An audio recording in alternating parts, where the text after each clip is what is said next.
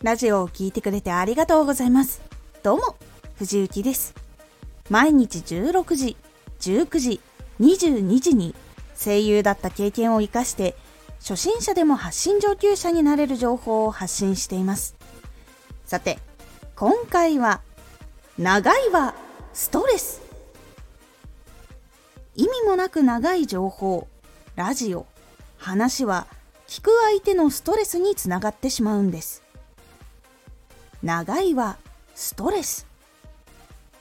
楽しく聞くことができたとしても3時間もあったら途中で疲れてしまうことがあります。それは無意識のうちにいろんな情報の処理を脳がしているからなんです。楽しい、すごい、感動なども脳が処理をしています。決して情報だけが脳を使っているわけではないんです。脳を使っていくと内容を聞こうと思っていても集中して聞くことができなくなるのもあるんです。特に脳のパワーを持ってってしまうのが長い情報難しい話刺激のないことなどになってきます。脳というのはめんどくさいことが嫌いです。めんどくさいと思うとラジオの内容が頭の中に入ってこなくなってしまいます。ではめんどくさいと思われないようにしないといけません。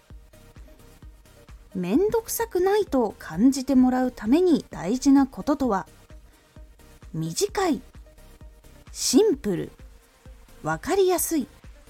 ということになります。ラジオの時間タイトルの付け方ラジオの前半が特にその印象を握っているので脳に分かりやすそう聞いてみたいと思ってもらえるように工夫をしてみてください。そして内容を作る時もシンプルに分かりやすく話す一文は短くということを気をつけるようにすることで聞きやすくなります。内容を必要な言葉必要な文章を選び抜くようにしていきましょう。さらに内容の中の最重要で伝えたいことを取り出してタイトルに落とし込んでいくようにするとタイトルが磨かれていきます。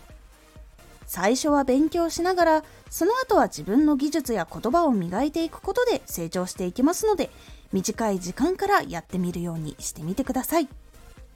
長いはストレスになってしまうのでそれを軽減するために必要な言葉だけで作った短くて快適なラジオになるように心がけてみてください。今回のおすすめラジオ。聞きやすいは最強。